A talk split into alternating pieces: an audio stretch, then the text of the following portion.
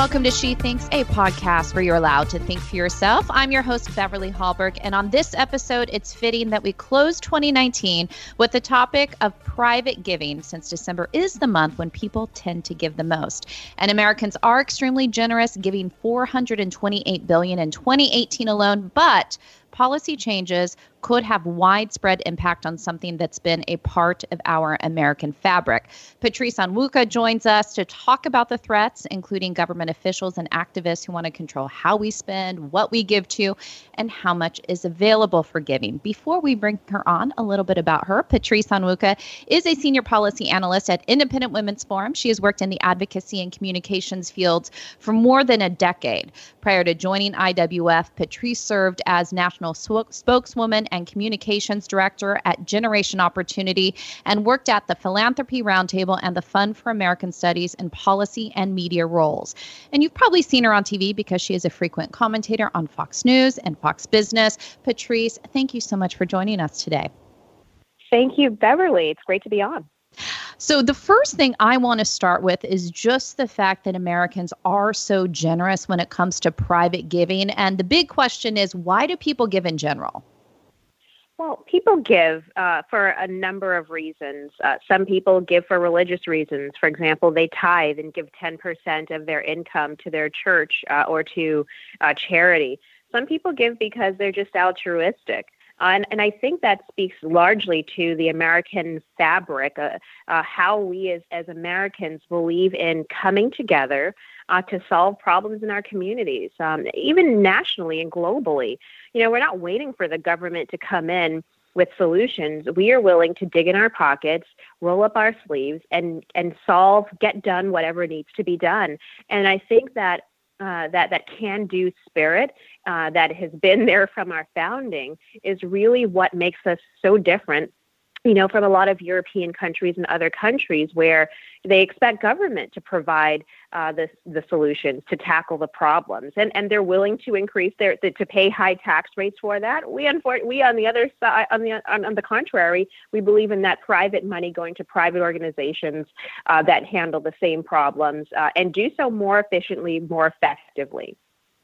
And I know there's been a long-standing debate on who gives the most. Um, there's been this thought that liberals give the most because they do want to give through government. But when it comes to private giving, is it really liberals who give the most? It actually is not conservatives conservative households give 30% more than liberal households. And and that's even though their incomes tend to be about 6% lower on average. Now this is not politically driven or ideologically driven.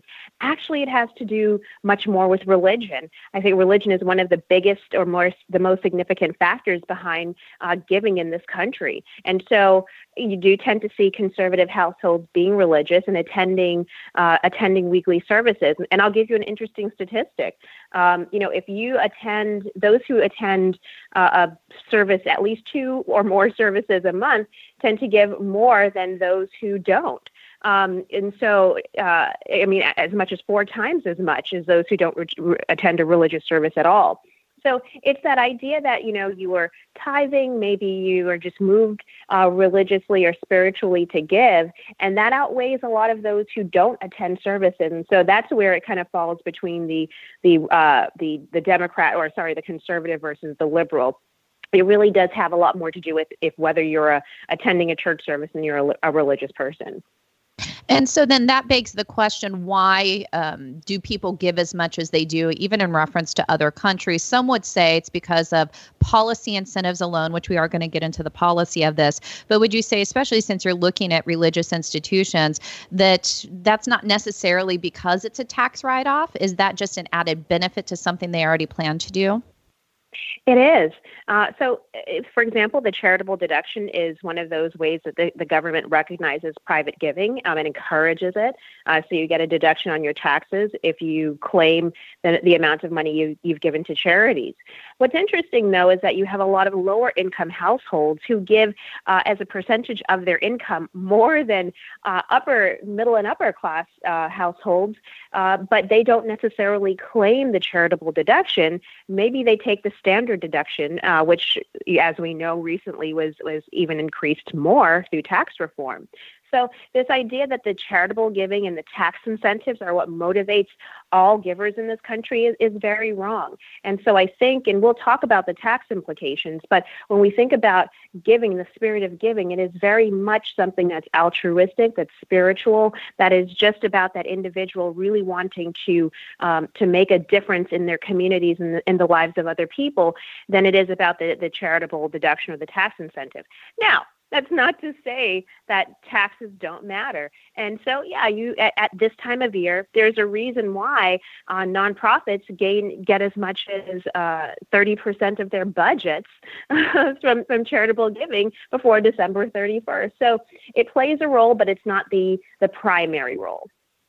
And one of the things that I think when we're talking about it from a policy focus, it's understandable why this isn't discussed. But when you're talking about it where people are being charitable because of the desire to give, and it's to, let's say, a religious institution, I think people who give, and when you give, there's a blessing that you receive. There's even, of course, the verse, it's better to give than to receive. What do you mm-hmm. find is a blessing or a benefit that people receive when they can give of themselves to something else? I think that that's often an important part part and something mm-hmm. that is taken away when government is the giver to anyone in need? Well, certainly you get to be connected to the, the problem and the solution. Um, so, whether you are giving to a local soup kitchen or a homeless shelter for women, for example, those may be your neighbors. Those may be the moms and dads of kids who go to your your uh, your children's elementary school.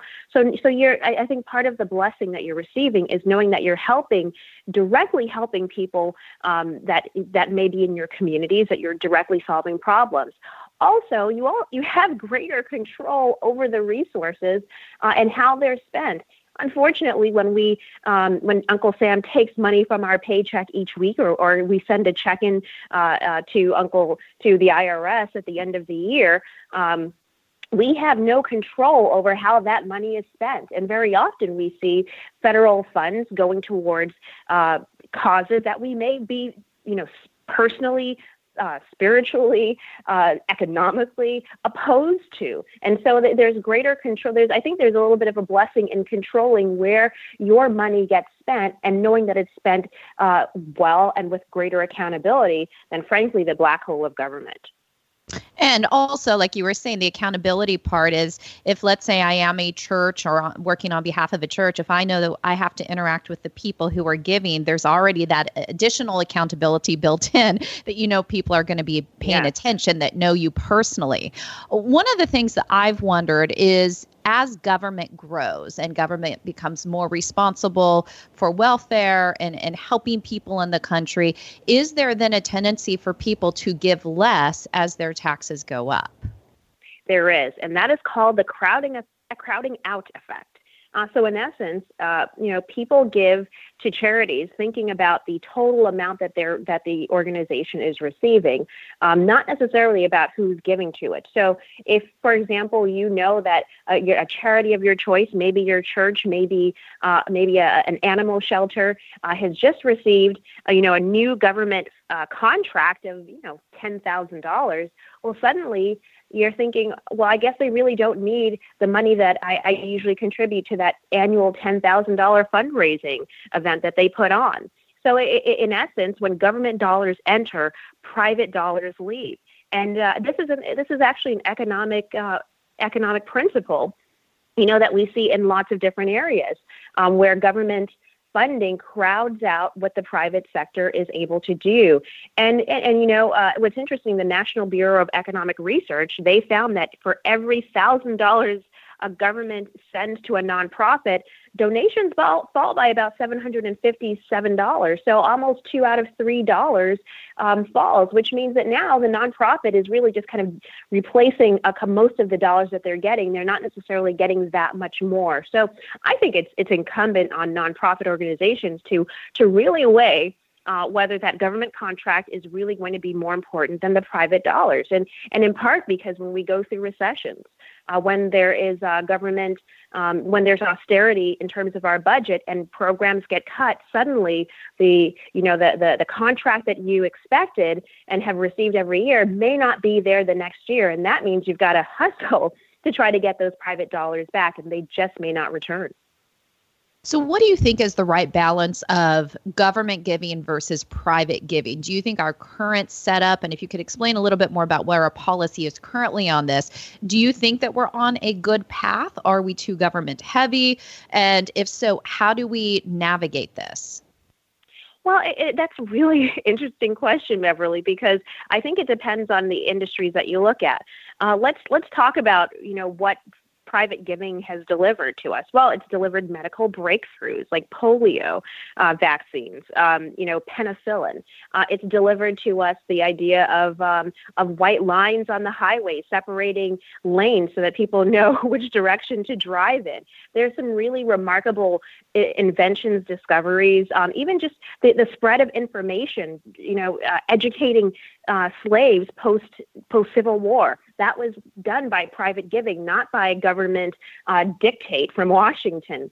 So when you so so suddenly now we're, we're at a place where in education, in uh, in medicine, and even um, even even uh, like humanitarian aid, we see a lot of role for government, uh, and and I think that there there is a nice there could be a good partnership between government and private giving in that private giving will fund those ideas that are new, innovative, um, but risky right? And so, uh, but then all of a sudden you test it, it works. Those private dollars have proven that this is a great idea, and now it can be scaled. So that's, I think, the uh, the the area where government can step in and say, "Wow." Uh, this type of educational model works on a small scale in this city, and it was funded by this uh, foundation well, it, since it works here, let's try it in five different cities across the state. Let's try this in five different states. Let's try this. Let's make this nationwide and use some of the federal dollars that are already allocated in education for something that has been proven to work. So there can be that private-public partnership, and that's actually what I'm talking about here. Um, but but what I worry about is is yes, sometimes when government comes in, and particularly organizations start to depend more and more on those government contracts and on the government money that they they they they leave less room for uh, the private charity for the fundraising from from um, from individual donors. And that really exposes them if perchance government decides to pull back on a contract or cuts budgets Let's talk about different policy changes that government activists or government officials want to change. What are some of the threats to private giving? So, are we expecting any battles in this area in 2020? We absolutely are. So I think there are two key areas to be looking out for. There is the the tax policy side, and there's the donor privacy side. Um, and you might you might throw in a third one that's more around uh, leadership of boards. But I'm going to focus on the first two.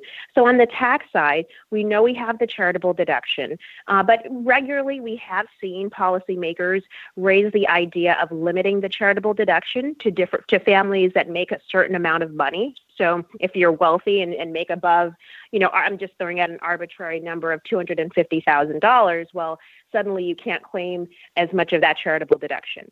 Um, so the idea of limiting the deduction, uh, how much uh, different types of earners can can claim, and let's not forget that even though low-income households give the the bigger um, portion of their percentage of their income to charity, big households, big earners give in, in, in dollar for dollar the most when it comes to charity. So you you suddenly make that change the incentives for um, for upper class households, and you may start to see um, some you know some some negative backlash when it comes to what fund, what charities can raise. Then also on the charitable deduction, there's this idea that certain types of organizations should be uh, should be you should be you should allow you should be allowed to uh, deduct your donations to certain types of organizations. So it's saying, oh no, giving to your alma mater, your you know your college, giving to those big institutions, uh, that that's not really charity. So you shouldn't be able to deduct what you give to those. You should only be able to deduct what you give to the soup kitchen uh, or the, the the homeless shelter. Well, wait a minute. The the richness of our civil society is that you can give to whatever causes you like. And that is that is what has created such a diverse um, civil society that spans every single issue you can imagine. I mean you can come together and start a nonprofit to help kids uh, learn how to cut hair and become barbers one day. And if you would, if you like that cause you can donate to that. So limiting the deduction to certain types of charities puts government in the role of picking winners and losers among charitable causes. That's wrong. And a part on that that I wanted to pick up on that you mentioned, which I think is such an important part. You talk about people being able to choose uh, what they want to give their money to, maybe even creating something new if they find that there's a vacuum for it. But you brought up this aspect that has been talked about a lot, which is whether or not donors can remain anonymous. And that does seem to be a big battle. You even had, um, you have people being doxxed on Twitter where their name and information is is being put out there. But the anonymity of donors, why do you think that aspect is so vital? Oh, it's so important. Number one, I mean, for, for, for some for religious givers, they are required by religious uh, teachings not to uh, to promote what they give and not to assign their name to their giving. For other people, it's simply a matter of um, of safety. They don't want their to expose their family and themselves to potentially being targeted, kidnapped um, or just, or frankly, uh, you know, having a bunch of people knock on their door asking for money every day. And then, as you talk about doxing and this idea of of, um, of publicly disclosing private information, you know, you can you, people don't want to be harassed. Uh, and that's particularly true if you're giving to political causes or to causes that are not uh, popular with some people or, or you know, part of the mainstream. I mean, let's go back in, in history and look at the civil rights movement. Let's look at the gay rights movement. Let's look at abolition. During their time, it was not popular to support those causes, particularly pub to do so publicly. Um, and and you you could suffer economic reprisals, physical reprisals, harassment. Um, and, and what's popular today, boycotting. So if you, for example, support the president, um, you know your your company may be boycotted online. And so this idea that you should be able to keep your donation private, if you so choose, is very much a part of charitable giving and our history, and should continue to remain so. But we do have states, and this is a this is really a state issue we're seeing, um, introducing donor privacy laws, and they're they're they're really painted as this bringing sunshine to charitable giving and bringing sunshine to philanthropy, but it exposes people who would rather remain anonymous for many good reasons. It's not about, uh, you know, being a, a nefarious reason. It could just be that you want to protect yourself and your family, and you want to make sure that you're not going to be harassed. And so we've got to push back against those uh, those challenges that we see coming up at the state level. And I do want to let people know you the policy focus on this is out. Um, this is written by you. Um, so do go to IWF.org. You people have more information that they want to get on this, please go there because it has all of this detailed. But I want to kind of wrap up of what you expect the battle to be on the federal sense. So we did have tax cut reform uh, about a year and a half ago. Of course, a lot could depend on whether or not Congress is able to do anything this year. But do you see any potential battles where they're going to, where you see on the the federal level where we see Congress trying to make changes to what we're able to deduct and how that would impact private giving? Well, I think you'll always you're always going to see Congress, uh, or particularly those on the left, come up with float these ideas around greater, um, you know, transparency in giving. Um, you may see that uh, if, for example, the House uh, uh, well, the Senate flips and the presidency flips, you may have uh, now a, a, a, an, an, administration that's looking for greater revenue and will target the charitable sector uh, for greater revenue, whether that's changing the deduction, as I talked about, um, limiting it to certain types of uh, income levels, or frankly, just increasing taxes. I mean, what's great about giving is that when you have more discretionary income, you have more money to give, and that could be beyond your tithe or beyond what you usually do. And so when you start to look for revenue, and that could be increasing taxes or limiting the charitable deduction or other types of, uh, or even, um, you know, putting limits on, on other types of uh, giving vehicles, such as donor advised funds, those are areas where at the federal level, I think we need to be on the lookout. Now, again, that's going to depend on, you know, I think how our, uh, the 2020 elections go. Um, but these are not uh, issues that are going to go away. I think they're going to be continual issues because you're always going to have you're going to always going to have a society where there are people who believe that you know what let's give government all of the money to uh, to solve problems, and then others who believe you know actually I think I and working with my community, other nonprofits are better able to to to solve those problems.